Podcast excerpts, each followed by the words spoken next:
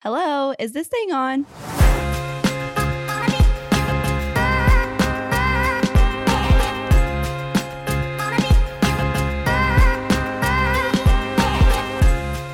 All right, welcome back to another episode of Energy 101.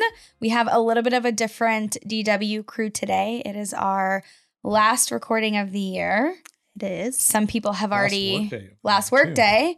Some of our Energy 101 bad bitches have already departed. So it is me, Sydney, Jules, special guest appearance by John, our uh, resident rad dad. and John's going to introduce our guest for today. Yeah, today we've got Bobby Neelon with us. Bobby and I uh, used to work together, and so uh, wanted to get him out on the show. Bobby um, is currently working at Grayson Mill Energy. What is your title technically? uh, or The- all things data? all bits, yeah, and I'm uh, senior data analytics engineer. Cool.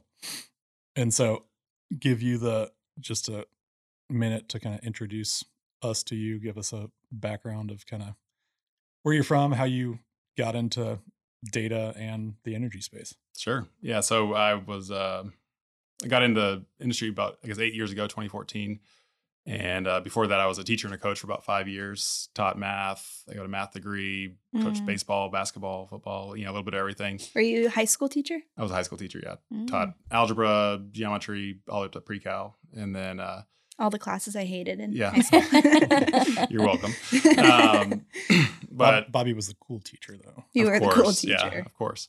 Um, but one summer I was coaching um, a summer baseball team, and one of the dads was like, "Oh, I think you'd be good at this whole oil and gas thing." And I was like, "Dude, I don't know anything about oil and gas." He's like, "Yeah, it doesn't matter." You know, it was like 2012, 2013 at that Right. point, so it was rocking and rolling. And um, you know, I put, I put it off for about a year, and then I said, "You know, let me go shadow, see if it's something I, I could do or would enjoy." Mhm. And um, shadowed a couple of people at Conoco, and kind of the rest was history. So nice. I you know joined in July 2014, and uh, yeah, I showed up and I mean it's kind of my standard line, but like I, I literally didn't even know what a VLOOKUP was in Excel. I don't- you know you look back, I'm like, why did they even hire me? I, I didn't know anything about oil. I didn't know anything about you know Because you had how to use data. Yeah, so um, and then they told me you're gonna be the Spotfire guy. I'm like, all right, what's that? Um, which I guess we can get into that. yeah, I was little like. I don't know Yeah. what that Yeah, is. but you know, First Spotfire is like a visualization tool that's used Ah. pretty heavily in, in the industry. So, um, yeah, I kind of cut my teeth there. Then I actually joined uh, Reservoir Data Systems, where John and I met, and you know, Nice. We're there to f stuff up. Got him over to the services dark Cool. side Yeah, for a little bit. and then um, was at University Lands for uh, about a year or two, um, part of the UT system, and then um, basically from there went on joined uh, Grayson Mill Energy, where I'm at now. So Great. it's been a quite the journey. Well, welcome. We're happy you're here. I know it's close to the holidays, so appreciate you coming coming. out. No, of We were supposed to record this a few days ago. The guys got a little too into the pickleball We were and we very, rescheduled. very sweaty yesterday. here we were we going to do it yesterday after our pickleball game, and we were all disgusting. So, So Yeah. appreciate the change on the you. fly. Yeah. Jules is going to kick us off. Yeah, our first hard hitting question. Um, I only want to know for personal reasons. Do you say data or data? I say data personally, but Data. but is I'll- there is there a right or wrong way to say it? I mean, yeah, I was gonna say I'm gonna answer your question with a question though. Is it is it this data or these data? Oh, These days, so it this depends on context. So I so I guess it kind of goes back to I guess Latin root because Yeah. data is plural. So like if you talk to any academic, Mm. it'll be these data. If they're talking about data, it'll be these data say this or whatever. Oh. Um, which most normal people just say this data or something. You know, like Yeah. right. This data. Yeah. But I guess that's but the I'd say. singular of data is datum. I had no uh, idea. We're having English Yeah. class I here. know. So that's what I was also going to say. Is English Bobby, Bobby also has a very strong English. Uh, Yeah. Who was it? My mom was an English Yeah. teacher, yeah. So Oh, really?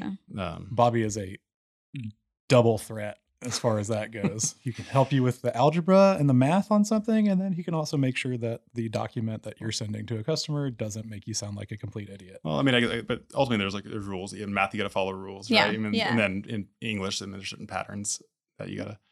Yeah, I was always very good at proofreading as I went. Never even thought about that. That makes sense. So you say data. Do you judge people that say data? No, I mean, I may notice it, but I don't. I Mhm. don't say anything. You're like, Yeah. well, except for her. I mean, but so uh, stupid. no, this past week in the office, we've been having a debate on like, do you say pecans or pecans or caramel caramel. So If I say pecan in the office, I'm gonna get fired. yeah. Well, I, I think uh, some of that may have come up because John sent a couple of invites like to Grayson Mill, and he spelled G R E Y. I And so We did said, talk he's- about he's like, we were just talking about that yeah, we were Gray talking and about gray, versus gray. gray, and I was Mhm. we like- were. That was the other thing. Yeah, when I sent that, well, I was at home trying to get my kids in bed, and I was yeah, just like, just banging it out. yeah, but I've got to do this before I forget to do it. And so I sent the invite, and I wasn't even paying attention. so I, I spelled it wrong. I put an S on it. And it was Bubby. Bubby saved me on that end. But It's fine. uh, We made it. no, I wanted to ask you, uh, really, to here's my my dumb question: is why do oil and gas companies need data? Why is that important to to or energy companies in general? yeah, I mean, I guess you could answer it. Why does any company, you know, need data? Um, I mean, I think it's just to help you make more informed decisions, you know, and make decisions more quickly with, with confidence, right? I mean, um, otherwise it's just you know gut feelings, and there's plenty of t- really talented people in the industry Mhm. that have good gut feelings, but um, sometimes those gut feelings are wrong, and sometimes the data is wrong too. But Yeah. um, I think it's important to be as informed as possible when you're making million dollar decisions. Um, and hell, sometimes billion dollar say, decisions, right? You know, when you're doing bigger. acquisition divestiture type stuff. I mean, you know, people spending billions of dollars. I mean, look at I mean Grayson Mill. I think Equinor or Statoil at the time bought the asset that we're operating at for four billion, and they sold it to us for nine hundred million. So someone's, Jeez. you know, Someone's data was not correct. Yeah. yeah, or Yikes. assumptions, you know, which again, there's a lot of that in data, but um, yeah, I mean, ultimately, it's about being able to make, you know, better decisions and Mhm. you know, optimize the business. So the other question I had, which I think a lot of people will find interesting, because I don't feel like a lot of people that are outside, even within the industry, don't really know a lot about it. But the univer- your experience at University Lands, can you just talk, kind of give an I like high level overview of like what they are, what that is, what they do, how that ties into everything? Because it's, I feel like, Yeah. unless you know, you have like you have no idea, and it's completely like shocking to you that the university The scope, system in. Texas is the largest landholder, right? Or mineral holder, Yeah, I think. well, that and then even the the endowment is like Right, now yeah. one of the largest, if not the largest, in the country. But yeah, so University Lands is part of the UT system, and I mean, this goes back even before the whole oil and gas boom and you know Spindletop and all that stuff. But this was like 1800s, but there were like land grants and whatever. But um, ultimately, once the oil boom and they discovered oil in the Permian. Um, yeah, so I mean, long story short, there's 2.1 million acres of land that UT owns, mainly in West Texas, and about a million acres of Ah. that is oil and gas producing, um, and it's all in pretty solid parts of the Hmm. Permian. Um, so basically, all the royalties from that go into what's called the Permanent University Fund, um, and so University Lands is in charge of getting the money into there, and then there's another group called UTIMCO that manages the endowment that that goes into. Um, but I think at this point, man, it's like twenty three billion dollars that the, Jesus. the Permanent University Fund is worth, and I think in the last year was a record year. I think their fiscal calendar was September to September, and I think did well over a billion dollars this year to So- go into it. Yeah. What do they use that money for? Uh, I mean, it gets split out between all the school. Uh, so uh, for, step back, two thirds of that goes to actually to the UT system, and Mhm. one third goes to A and M. I think there was some Yeah. deal they worked out. I think A and M Yeah. half, but I guess you know, be happy with the third that you Right. got. Take what you Um, can get. So yeah, it's A and M, UT. But I mean, it's all, the UT, feeder system and the UT right? schools. I mean, Yeah. uh, UT Arlington, Oh, you true. know, Yeah. uh, UTSA, MD Mhm. Anderson. So it's like oil and gas cures cancer. Ah. Um, Dang. I know, didn't think about it that way. Mm, Yeah. That's great. Yeah, they we educate children and we cure cancer. But I think, Like, yeah, I mean, I think there's a lot of scholarships, and then Mhm. stuff goes into infrastructure uh, for the schools, um, and that that's the main part of it. Like the so the oil and gas royalties go into that, but there's also like they have like surface rights also. So okay. you know, grazing, solar, wind, cattle, right away, all this kind of stuff. So all the money from that type of stuff goes like right into what's called the auxiliary fund, and then that gets just broken out and distributed every year. So like the, the endowment goes up in there and it, it's invested and saved, and then they choose distributions each year to send out to schools. So they're just like rolling in the dough. yeah, that's over why there. that's why uh, A and M can pay Jimbo Fisher and have the best recruiting class and be terrible. So they at don't football. care if they want to fire him and lose ninety million dollars. Yes. Like, and They don't need it. yeah. Oil and gas. None of us are are A and M fans, so we can't uh, comment directly on Whatever that. the but opposite of an A and M fan is, that's That's me. you. It's most of us, Yeah. I would believe. That's me. We're all Texas fans. Um, To be fair, I don't really care about A and M. I just am not a Jimbo fan for obvious reasons. Reasons. yeah.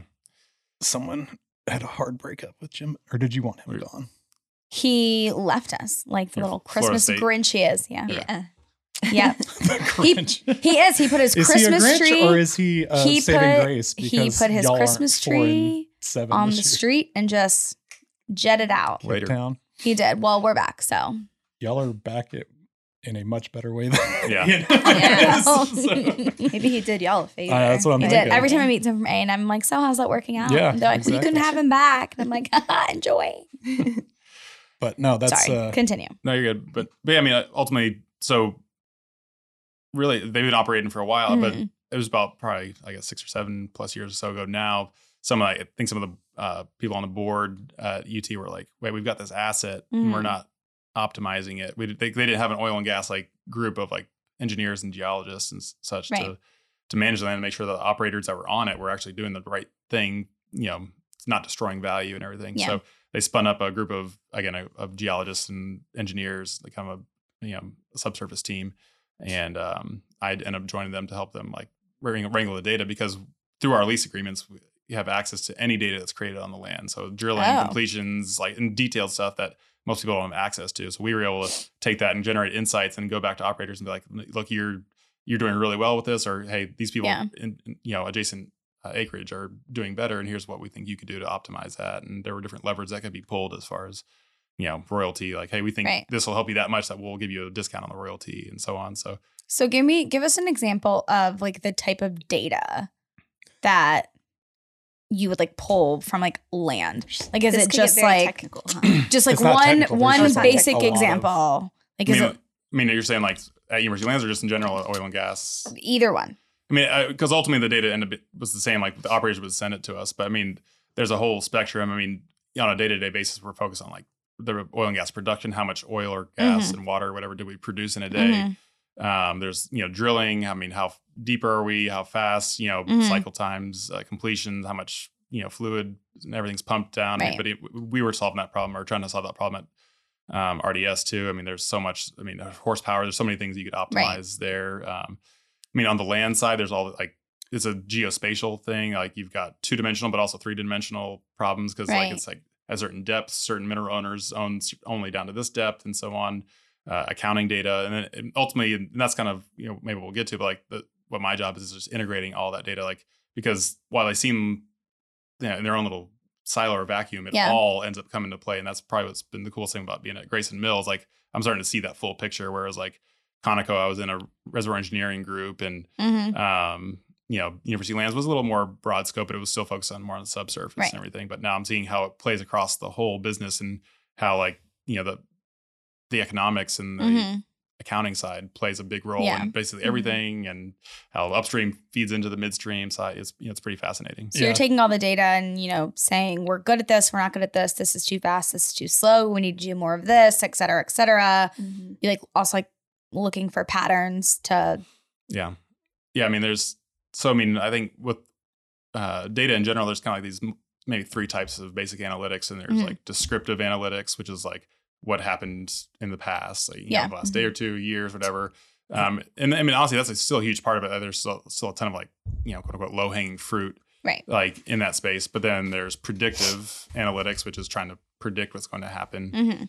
In the future. So, you know, say in the oil and gas space, you think, you know, definitely we've been doing it for years of like forecasting wells production. Like here's how much it's made, and then we're going to fit curves through it, um, you know, to pred- predict how Mhm. much we're going to make. And then there's also prescriptive analytics, which is like, hey, I think you should do this based on the data and like the patterns like you're Yeah. talking about. So you start getting some of that maybe even more on the real time side where Right. we're drilling or completing and you again you see patterns and it's like hey we should stop frac because we think we're going to screen out you know i don't know if anyone's gotten that holy grail yet but or um, or or you know you need to you know speed up the drill bit you know back it down Right. and i'm going to get way outside my depth you know if i get too far talking about drilling but um but you can use the data to help you know prescribe like what should you be doing Right. also um so but then it's just a matter of like kind of pulling all together creating business metrics you know Mhm. one that's you know we're using and that's pretty common is like say loe per barrel like basically how much does it cost us to get a barrel of oil out of the ground like Mhm. um just for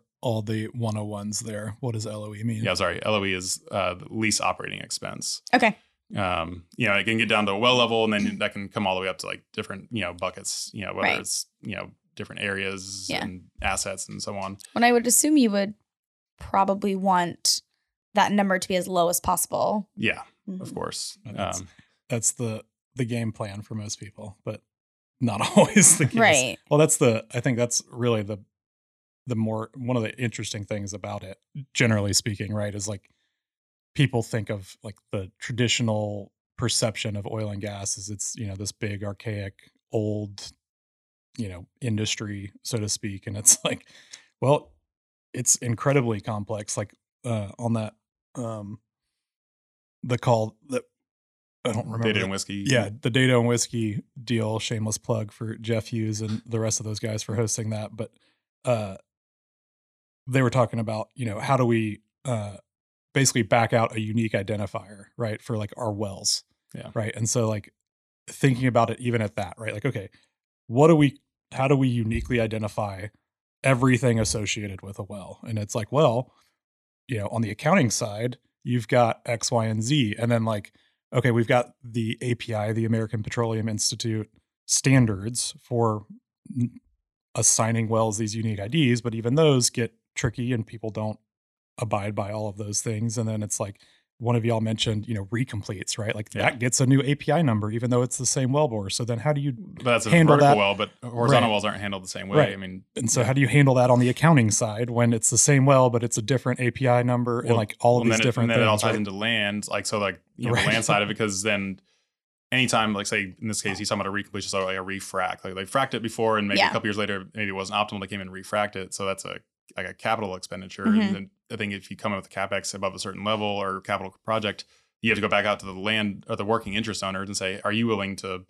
pay your portion of this? And if not, they, they non-consent. So like they could Yeah. be getting paid from that well currently, but if they don't want to spend the money on that portion of it, then a whole new like uh, deck of uh, Yeah. you know that they get paid Pay- on pay- uh, is started, and then they don't get paid until that pays out to all the other working interest Yep. owners. So it's like you start to see just these chain reactions of like. So I was working on refracts at Conoco. We were helping identify wells that should be refract and identifying from subsurface, but I was in my own little bubble and had no idea the implications downstream Right. on the accounting side or the, Yeah.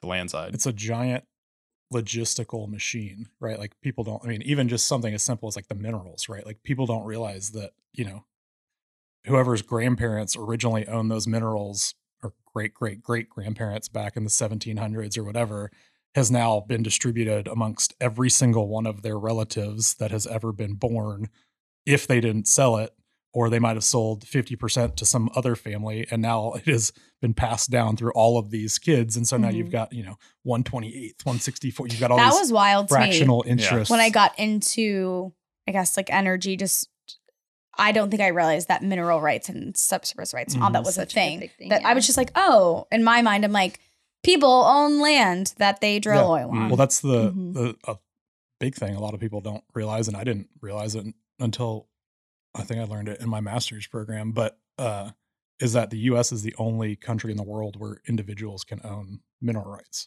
Yeah. Mm. In every other country the country the government owns it Yeah. which is why you own all the of surface, them, but then whatever happens below that, yeah. right which is why every country has their own international oil company. oil company because the oil company owns all the mineral rights, Right. so they get all of the money for it, which is why they're all typically pretty corrupt. But Yeah. and most of the civilians hate them because they Mm, don't get that. any benefits from it. Well, now I'm mad at my ancestors for not. Securing it, Yeah. well, but like, ta- and then it gets even more complicated because in certain, st- it's also a state by state thing. So like in some states, you can break up the vertical, like so you can own the lease from five thousand feet to from zero to five thousand feet, and then you could sell the remaining rights from five thousand to basement to Bobby, and so it's like okay, well if we're producing above five thousand feet, then it goes to you, but if Mhm. we're producing below, then it goes to him. What Mhm. if we're producing from both at the same time? Right. Well, that happens. So is especially now it- with the horizontals, yeah. like Right, how horizontal. then you, you can Mm. get in like I mean, how high did the fracks propagate? Like, so are your Right. fracks going up? And, are they draining a portion of mine, and then should we be distributing that like by It some sounds like a very like messy. It is. oh, it's extremely Yeah. messy. Well, and so is it the? I feel like this is the dumb No, question. Is it the perfect. drilling company that pays whoever owns Uh, the, the the operator. The operator. yeah, says we're gonna we want to come drill. You have the mineral rights. We're gonna pay you this much to do that. A, yeah, Yeah, I I mean, mean, uh, again, at, a- at a generally high level, I mean, Right. Again, anytime you get I'm sure it gets lawyers way and landmen trickier than involved, that. you can you can really blur the lines Yeah. really quick. But Yeah, I um, mean, there's the what the working interest, and then the uh, I forgot the other one, royalty interest, royalty and- interest, and it Well, even though there's overriding, Right, royalty the overrides, and- like- yeah, all the land stuff gets really interesting. The production stuff gets interesting, but I feel like it's generally straightforward once you know the lingo. But it's essentially who is who's got working interest, who's got royalties, which ultimately boils down to who's paying in and how much are you getting paid out. Ultimately, is how that kind of breaks down. And like a lot of that, I believe, originally stemmed from like these big international uh, wells historically, where like Shell, Conoco, whoever would go into, you know, whatever foreign oil field Mhm. doing work for these big national, international uh, oil and gas companies. And it's, you know, you're talking about hundreds of millions, if not bil- probably billions of dollars to spend.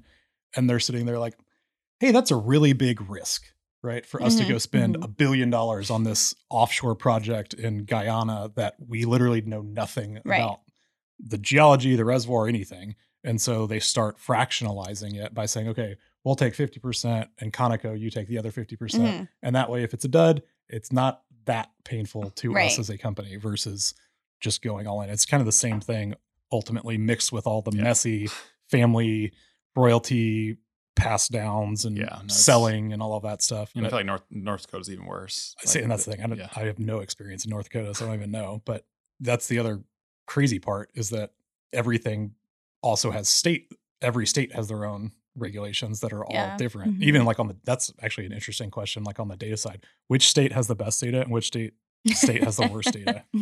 Um, yeah, so I mean, again, all the regulatory bodies. I mean, I've really only dealt with two so far. I mean, I've dealt with the Railroad Commission in Texas and then the NDIC up in North Dakota. And I mean, I, just speaking, I think they're pretty similar, except that the NDIC is better because they allocate well, allocate production per well, Mhm. whereas the It's an interesting topic. I think you should dive into right now. Explain it back up and explain. yeah. So that. in Texas, Texas. All right. So first, it comes down to how is a well classified. I think that's it gets classified based off its initial well test. I think, um, but it's either classified as an oil well or a gas well. Right.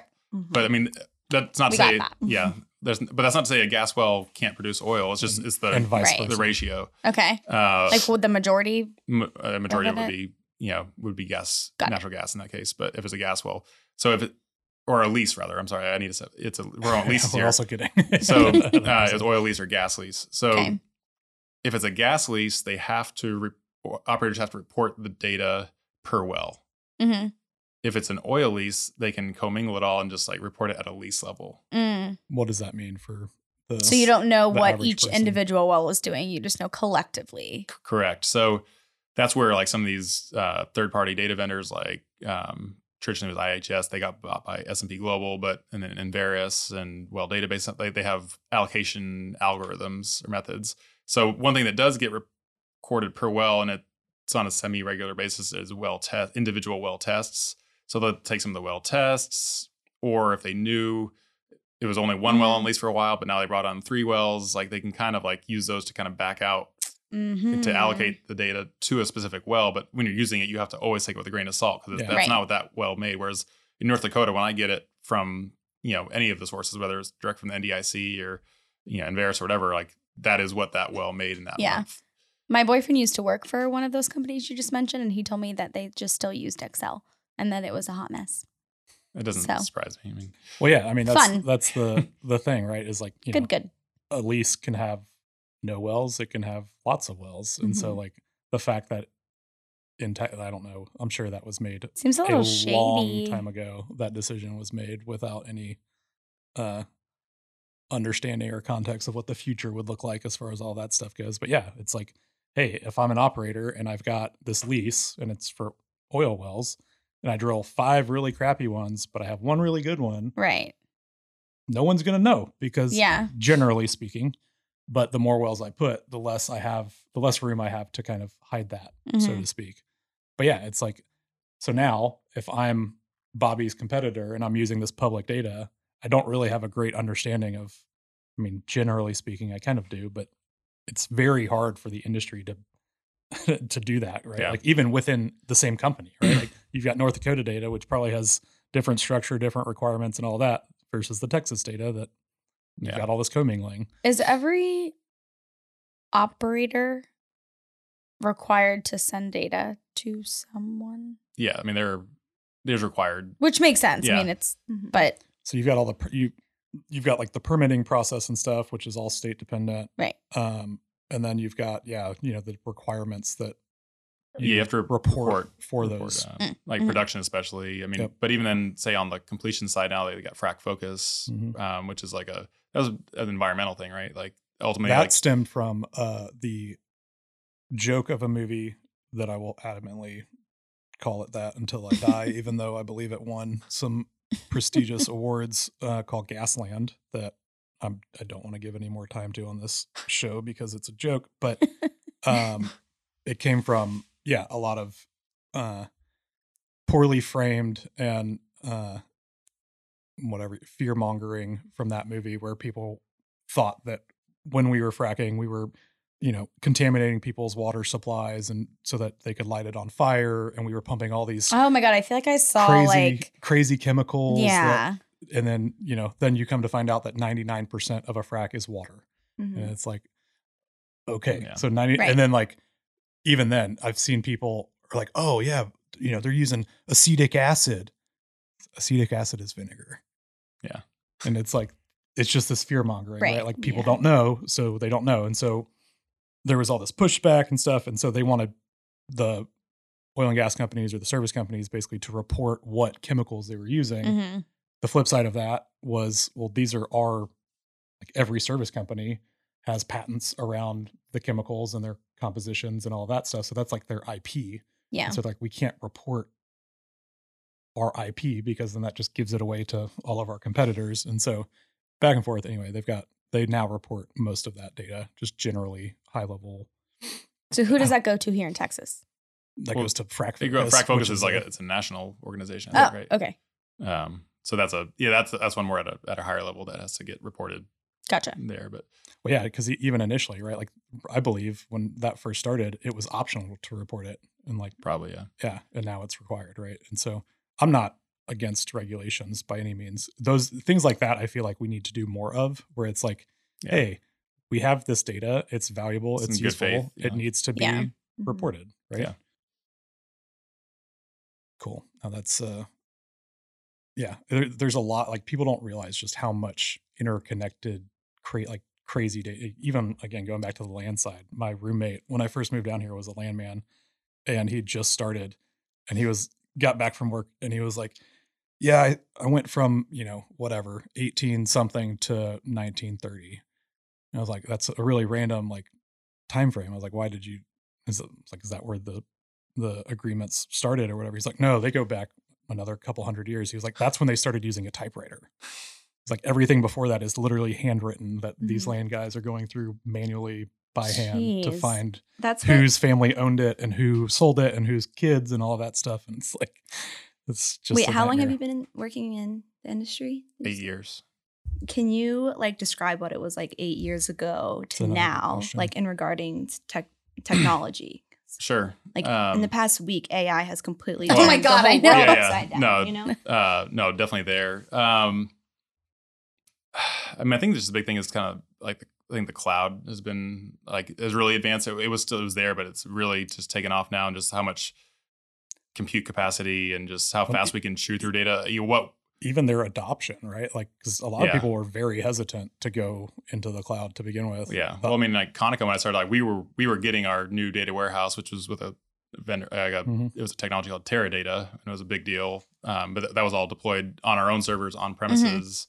Um, and now, I mean, like say, you know, a lot of companies using Snowflake or BigQuery, which is like Google's data warehouse, and those are all done in the cloud. And it's like you can go sign up right now, you know, Yeah. if you wanted to, Mhm. and within you know five ten minutes, you could have literally like basically a supercomputer data warehouse at your at your fingertips. You Yeah. can scale it up to as much compute as you would ever need. Um, and then scale it down. That's, yeah. and scale it down, turn it off. Like so, um, I think it's just that ability, not just with data warehousing, but just each even just the services. I mean, how fast you can get up and running and just have compute to do things Yeah. they need to do. Um, yeah, because I mean, like, I mean, one thing too, it used to be kind of a has and have nots kind of thing, whereas like Mhm. you know Conoco and BP, or even though you look on the s- service side, Schlumberger, like had these huge data rooms, but then like you know obviously little guys didn't, but now I mean a little guy could have access to that if they wanted to, Mhm. just Right. by lo- logging into AWS or Azure. Yep. Um, and that people used to have to wait weeks or months in a queue to run a reservoir simulation on these high powered machines Wow. um, you know, that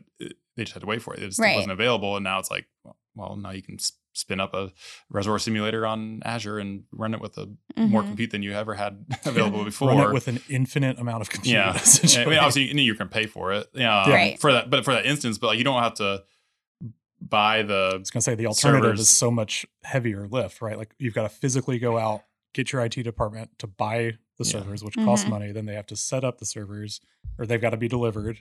COVID made that even more fun, and then they've got to stand them up, set them up, do all the permit. Like you're talking about what weeks to months at least. Yeah, well, once and it's especially a, you once it's approved. yeah, like, like, like yeah, the whole procurement process Yeah. itself could be just a nightmare. yeah. Um, so yeah, I think it's just the velocity at which you can do things now. I mean, Mhm. again, just having it available, then also how fast it can chew through data. I think what was a big data problem eight years ago is not, you know, A a, blip today. now. I mean, just, and just Right. so much data gets generated. Well, I mean, what they always say, it's like 98, 9% of the data has been generated in the last like 10 years or something Yeah. like that. Like in the world. Oh, like of all time. Yeah, it's just Yeah. like it's just infinite growth. And I mean, you've got all Right. the IoT devices. I mean, your phones are generating data every second, you know, Yeah. and it's just Yeah. um, data's just growing exponentially. So what what was a problem a long time ago is not a problem anymore because we just Mhm. have more compute at our fingertips. So, Mm-hmm. Yeah, and even I know so Jules runs all of our social media and her and Julie all the time talk about our like user data and what you know, it's again, it's wild to me that when I came on board, like I didn't know that when someone buys a ticket to Empower or whatever, we know exactly like Yeah, you can trace how it all the they way. got there and yeah. where they the data like where they clicked from and yeah, I mean, clickstream it's data is nuts. if we're doing our job right, we should know that.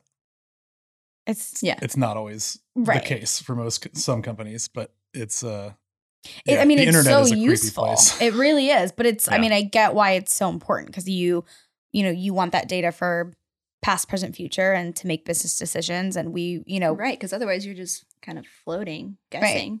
you Yeah. are guessing, right? And it's Well, nice then to know. you- yeah. I mean, as much the same you were asking earlier, why is it important or ever? But like, I mean, it's, it's how do you allocate your money then, right? I mean, like on a marketing Right. thing, it's like, yeah. Yeah. do I allocate it to Instagram or to Mhm. Twitter or you know Right. TikTok? You know, whatever. I mean, Right. like, or even because I know which- what's actually which- driving. which ad on those platforms. Yeah. That's Is really like. Yeah, what kind of That's right. content is is generating you know leads and so on. So Mhm.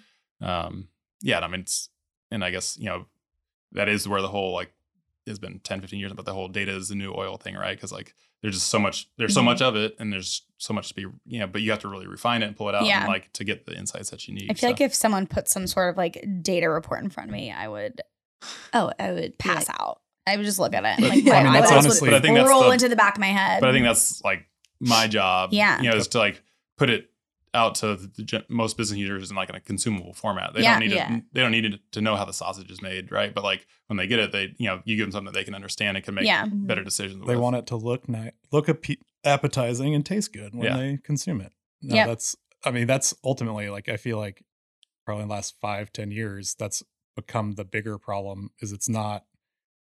We need the. It went from we need more data to we have too much data that we have so much data that we as human beings can't even start putting Yeah. it all together because there Yeah. is generally so much. much data. yeah And so now that's where I think, like you were talking about, right, with a lot of the AI stuff, like that is going to be one of the biggest kind of crutches, assists, short term at least, for every industry is just the ability for a computer to you you to load a bunch of data into a database or point it to a certain spot with relatively minimal effort and then it to start telling you hey these things are related and Mhm. if you do Mhm. more of this that means this thing goes up or this thing goes down i mean even basic stuff like when we were at, at when bobby and i worked together right like i looked at all these different variables that went into you know from the energy industry like rig count and permits and all of this stuff and ultimately it was all driven by oil price right and it's like at the end of the day if oil prices are down guess what you're probably not going to be making as much Yeah. money but if they're up probably going to be making a little bit more money It sounds like a, that reminds me like a s- science fair project. where you mean- like are making these like correlations between Yeah. Yeah. variables That's- and Mhm. if this then this and you know It's a No, lot of what literally Bobby it does. is. Yeah. Yeah. Well, it's funny you said if this and this because like you know what is there's some of those memes, but it's like you know what you think is AI is really just an if then statement. You know, it's like Yeah. nested if statements. Yeah. um, it's one of my favorite. Well, things. but I mean, I think to your point too, like, kind of gets into like I talked about like kind of the basic types of analytics, like you know, predictive or you know, descriptive, predictive, or and prescriptive. But there's kind of another was gonna say, you know there's- expanded one, and there's, there's also like they talk about cognitive analytics, where it's like the algorithms or whatever are generating questions that you didn't even know you had about the, the data. right You know, like it's Yeah. nuts Yeah. it's kind of scary Yeah. it's only AI, going to get it's- scarier. I know. Yeah, I mean, the John and I talk about. I it, you know, a little bit about this. You know, it's been about two or three weeks in Chat GPT thing, but it's yeah like, and that's like one of the first iterations. Like, I mean, know. and it's gonna, only been out a few weeks. And Like, you walk into the office and it's up on everyone's computer Yeah. screen. Yeah. Everyone's It just has talking earned- to the. it has earned robot. a shortcut on my homepage on my phone Ooh, because it's like, hey, that's a big deal that's yeah, Yeah, well, the ad- adoption was ridiculous too. It was like a million people in the first like not even the Yeah. first week. yeah. Yeah, I, I You'll get lucky if you log in and it lets you in, and then I know. we're Yeah, it's not- overloaded right now. Well, I saw something on Twitter that it's like millions of dollars a day for them to. It to was like three million a day to, to to run it, yeah. like the the servers and stuff that are Yeah. running behind it, and Yeah. I guess people to maintain. But like, but I saw today what Microsoft invested a billion dollars in it. and i was gonna say more, like- someone Oh yeah yeah, Even Canva, Julie was showing me today. Like Mhm. Canva now Canva's has their the own AI writer. text to image thing. generator, Yeah. like DALL-E. Like what? It's Yep. crazy. It's uh, like I said, I think I've told you all this, but I genuinely haven't felt like I haven't used a technology where I was like, man, this is a real game changer like that since I was on like AIM and like Napster. Like, yeah where you're like, holy shit, this changes Mhm. like everything. Yeah. Mhm. I remember the the Napster days was like, hey, I need Photoshop because I want to do make a stupid picture. oh, I can go on a Napster and download it for free. Like, and then that all went away, right? But now Mhm. it's like it's kind of the same thing. Like, we don't even know how this is going to yeah affect all of our lives and Well, stuff. I mean, again, and everyone's even just thinking about like the app itself right now, but it- really, there's it's gonna be all the APIs behind it where people are gonna build products on top of it. yeah Mhm. Yeah. Um, yeah. so tell people what APIs are and Oh yeah. Okay. So yeah, talk an API how you use it. Which it's funny too because I know he mentioned the API American Petroleum Institute standard, so it Mhm. can get really fuzzy if you're like a data computer person working in um, Oil oil, and gas. because uh, there's APIs that it's the application programming interface Okay. or like the most common when people say API, usually they mean what's called a RESTful or API, and I don't remember what the that acronym is for Mm. REST necessarily, but um, but essentially it's a way for different applications to talk to each other got or it websites to talk to each other. Yeah. So, you know, again, like Facebook, Instagram, like they all have Mhm. APIs and you can Yeah. hit those APIs and get, you know, information Mhm. out of it from behind, or you can connect two applications together so that you can transfer data back and forth between them. yeah Um, so again, so speaking of like chat GPT, like you can write APIs against it and like have your own chat bots that are, you know, utilizing chat GPT in the back end, but like you're providing the interface to get it in and then serve it out to people in a way that they can use it more effectively. I've got a uh I've got a Slack chat GPT Zapier uh walk Integration. guide bookmarked for for next week that I'm gonna start. I feel like these are the things up. that like bring John joy. They oh, it They absolutely do. does. Yeah. anytime I can anytime I feel like I can save someone Very rad dad. of you, It's- it- a few minutes on Yeah. like what they're doing, I feel like like so I'm an engineer, right? Like I've been on the sales and kind of data side most of my career, but as an engineer at my core, I like fixing things. I like making things. I'm always looking at like Easier? yeah, Mhm. How can we integrate? how can we make this more That word efficient? comes out of your mouth probably 50 times a day. We're gonna make a How can we drinking game. how can we integrate that into HubSpot? Yeah. drink every time John says yeah. it? 'Cause it- Yeah. well, That's a 'cause new game in the office. That's actually a fun one because ultimately, that's I mean that's like kind of what Bobby's talking about, right? Is like data. You know, we have our Google Analytics data, we've got our Instagram data, we've got our Facebook data, we've got Mhm. our LinkedIn data, we've got our TikTok data, we've got our HubSpot data, yeah. and you've got and we've got email. Like you've got data from all of these sources, and like to your point, like if that's all set up correctly, then we should know that you know Bobby saw an Instagram post, liked this LinkedIn post, uh, clicked the link in the email that Julie sent, which led Mhm. him to this page, and that was when he bought his Empower ticket, Yeah. right? And like that's good for us to know because we can start refining that process, seeing Right. where our customers like being served content, where they don't, what type Mhm. of content they like being served, so on and so forth. And so, like, ultimately, it makes everyone's experience better, right? Like, we're Right. more efficient at what Yeah. we do. Our customers are happier because we're not bombarding them with a bunch of crap where they don't want to get it. Mhm. And yeah, it's, uh, but yeah, at the end of the day, I just like to fix stuff. How do I change my data so that my Instagram ads aren't dresses that are $900? Yeah. Because I see them and I'm like, I need that for whatever. It's so cute. And I click on it and it's $900. I'm like, I can't afford that. I'm a Mhm. big proponent of Rent the Runway. So, Thank you, um, John. I've been married for a I long know. time, so it's uh, Yeah, I was gonna say stop shopping at Revolve or yeah. Quit Yeah, following. they all can't. of They those- take Revolve my breaks money. my heart every I all time those I see know. boutiques something on on, Revolve. uh, But it, it comes in two days. It's so fast Mhm. and it's free returns. Like they're Yeah, Yeah. they have Nine hundred Yeah. dollars, but in two days. It's like if like- I need something yeah. last minute, I'm spending more money because I That's- know Revolve's gonna get it to me in two days. I, Yeah. s- Mhm. I saw like a Twitter, Instagram. I saw some post or meme today, and it was like two ninety nine plus twenty five dollars shipping. Hell no. Three hundred twenty five dollars plus free shipping. Absolutely. Absolutely. Like, it's so Yeah, true. it's I mean, it's just to. So it's it's consumer, it's Yeah. consumer psychology. It's I love Yeah. it. Jules, uh, do you have anything to add before Jules drives it home with our I've got one more question before All right. we get to Jules. What are you most excited about in the data space Mm, that's a good one. That's for good one. the energy industry in the next you know five years? um, Or it, it doesn't even have to be one thing, but like what what are areas where you're you see like significant kind of game changing impacts in the energy data technologies? yeah, I, I don't know why it's popping in my head, but like, I would say maybe like if they are able to deploy like 5G like in the field, I Yeah. mean, because you're gonna be able to push So more much more data. Mhm. data out. I mean, you know, get more data back in for us to consume, but also like make it more actionable, like on the edge for the people Start that are to work. automate some more things. Yeah, and then again, you can reduce you know manpower out there where it's more dangerous. Right. Um, but yeah, I, mean, I, I see that being a, a big game changer. Just where like just we can already do a lot out there, but even just to see where that takes us. Um, yeah, I, I think 5G because I mean I think the, the cloud is going to be there, and I think it'll be pretty impressive where it goes. But I think it's just going to be a Right. one to end kind of thing rather than zero. To, I think you can maybe go more zero to one type right. out in the field like with 5G.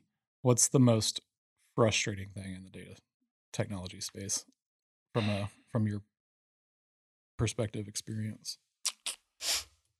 Um, Because I asked, you made me think of that because when you said 5G and more data, I was like, just what the oil field needs is more crappy data. yeah, I mean, I think just it's it's the job, right? But like data quality is always just going to always be a thing. Again, Yeah. Um, yeah, we try to handle that as best we can, but just again, the more you get, then it's even more of a burden to. I mean, I guess it's a good thing for me from job security, but like, um, Yeah, just- when when nobody will adopt a standard for any type of data that uh, in the oil field that yeah, at least the service companies sh- direct message to every service company that's listening please figure out even if it's just your own Yeah. internal company data standard well, I think you please saw the standardize your data Yeah, I think you. I mean, it's not perfect, but I think you saw when when drilling brought in WITSML, like it's allowed a lot more innovation on that side, and that's why it's a lot further ahead, I think, than some other sides of the the um, operations side of the business. this is not bobby plugging witsml No, for- it's not. I for don't- completions I- yeah, data no, but I mean, just like, but the fact that This is there was a not an standard, ad. people were able to build off Yeah. of that. You know, much like I mean, I guess if someone would be excited about like if OSDU could actually can actually do it, I think that'd be interesting. Uh, that's Open Subsurface Data Universe. I think Shell and it's a big Mhm. consortium, but like they're trying to work on like a data standard which would, would allow like APIs between mo- a bunch of oil field products and Cool. operators. Um, so they're trying to make it happen. I think people have tried before. I hope they can do it, you know, but Yeah. um, not optimistic again, just because the industry is resistant sometimes to change. But I think that's one of those things where then, because I think the banking industry did it, and then that's where you're able to get like things like Stripe and Plaid out of it that allow you to, you know, communicate with banks and do yeah. transactions a lot more easily. So I think if they can get there with a standard like that, then it'll it'll really make the use of data a lot more seamless and, and better. So my Awesome. last piece of rant from that conversation which is quit making consortiums where you have to pay a ton of money to participate in them because that defeats John's the entire purpose All of our listeners. These are just things that infuriate the hell me so much about our industry. It's like, hey, we've got this data problem. Let's create a consortium so we can come up with a data standard. Okay, great. it's two hundred fifty thousand dollars to join the consortium if you just want to join. It's a million dollars if you. I'm not I'm making these numbers up, but it's like if you're a small service company, your operator, like you're not going to pay that because it, Mhm. it's unnecessary, right? Like, and then you look at like the tech space, and you've got like Bluetooth and Wi-Fi, like all of these USB, right? Like USB from A to C, where we're at now, that all came from joint collaboration between the tech companies Yeah. trying to figure out, hey, we need a way to transfer this. Right. Let's come up with that. They didn't say, hey, everybody that wants to participate, it's going to be a hundred million dollars if you want to be in it. you can't afford it. right? Like it just de- defeats the entire point. Anyway, I'm done with rant over to This is a new Jules. content idea. Rants with John. Yeah. Rants with Oh, Rad man. Dad. That's Rants, actually- rants with Rad Dad. There you go. I like it. we look Weekly, forward to daily. our weekly At the- segments. Rants with Rad Dad Rants with 20, 2023. He gets, he gets going. You're like, wait, hold that thought. Like, Yeah. Yeah. Let's, let's get in the studio. Where's Turn the phone camera? on. Yeah. I love The it. other Jules. thing- oh, you got another one. That amount of acronyms that the oil and gas Oh, yeah. industry Yep. has, I'm just like, There's, we need What a are you saying? glossary. It's So- every it's every industry. what are you saying? I'm sorry. So I was just I'll plug one of the few times I'll plug Slumber Slumber. today. They do have an oil and gas uh, glossary. Mm. Really? For all the acronyms? I think that a lot of the Most most, of of the acronyms yeah. that you would probably hear regularly between. I mean, some Mhm. companies are gonna have their own, and that's just Yeah, gonna right, deal with it, right. But, um, but yeah, so th- it's a pretty good one because yeah, when I walked in the door, you know, again, teacher didn't know anything. I was like sitting in a meeting, like, what the hell's going Yeah, on? I'm like, you know, yeah. Do I God, I ask a dumb imagine question your or do first, I like, pretend dream like I know what they're just talking being about? like deer and what are they talking about? yeah, P O H. yeah, Right. Like because we also have some weird acronyms like P O poo stands poo. for pulling out of hole. And that's on pretty much every drilling report that's ever been created. I'm showing There's my all kinds age of here. I do have things like glossary like, on my to-do list of things for our little energy 101. That's a good idea. Yeah, because they'll Course be as a talking around the glossary of office, basic. and I'm like, "What are you saying? What does that mean?" What are we talking Yeah. about? CAC and LTV, and I'm just like, okay. Yeah, Well, even Yeah. I mean, but even like I'm sitting over in the corner searching on Google. I'm like, "What does this stand for?" well, I th- I mean, like Colin Colin adamantly wants us to not use uh acronyms because yeah, it's muddy. excludes Us, people yeah, Yeah. in Well, yeah. general, right? yeah. Half We of our feel team, we all came excluded. from Yeah. outside of oil and gas, so Yeah. But we're we're learning. in a constant state of learning. learning. I Yeah, feel like it's it's it's not industry dependent though, because like Yeah. when I started no, yeah, I'm sure. like all the business classes I took when I first started, I was like, what the hell are they talking about? And it's like it's just a fancy way of saying you're Yeah. making money or you're not. like, Yeah, we just want to make your life harder. right. Well, that's the thing. It's like it, it makes you, the people that know feel like they're in the Yeah. know, and the people that Yeah. don't, Yeah, not, don't. not to steal right? like a total like you know Gen Z thing, but it's like gatekeeping, right? It I- I- really that's what I thought kind of about when is, you're talking yeah. about the consortium though too. It's like it's gatekeeping. You know, like Yep. keep those people out. You know, like, Yeah. So, um, but again, I don't think people are using acronyms to to do that at, at all times. But it, I think it is smart to for sure. try to use the the actual. yeah. Yeah. All right, here we go. Rapid, Rapid. fire. Number one. Pew, what's the number one misconception about the energy industry? So it, I I'll kind of keep it kind of on the data theme. I, I think Mhm. it's the fact that- that people think that we don't use data or technology as well as other industries. Um, That's a good one. I Mhm. think Actually.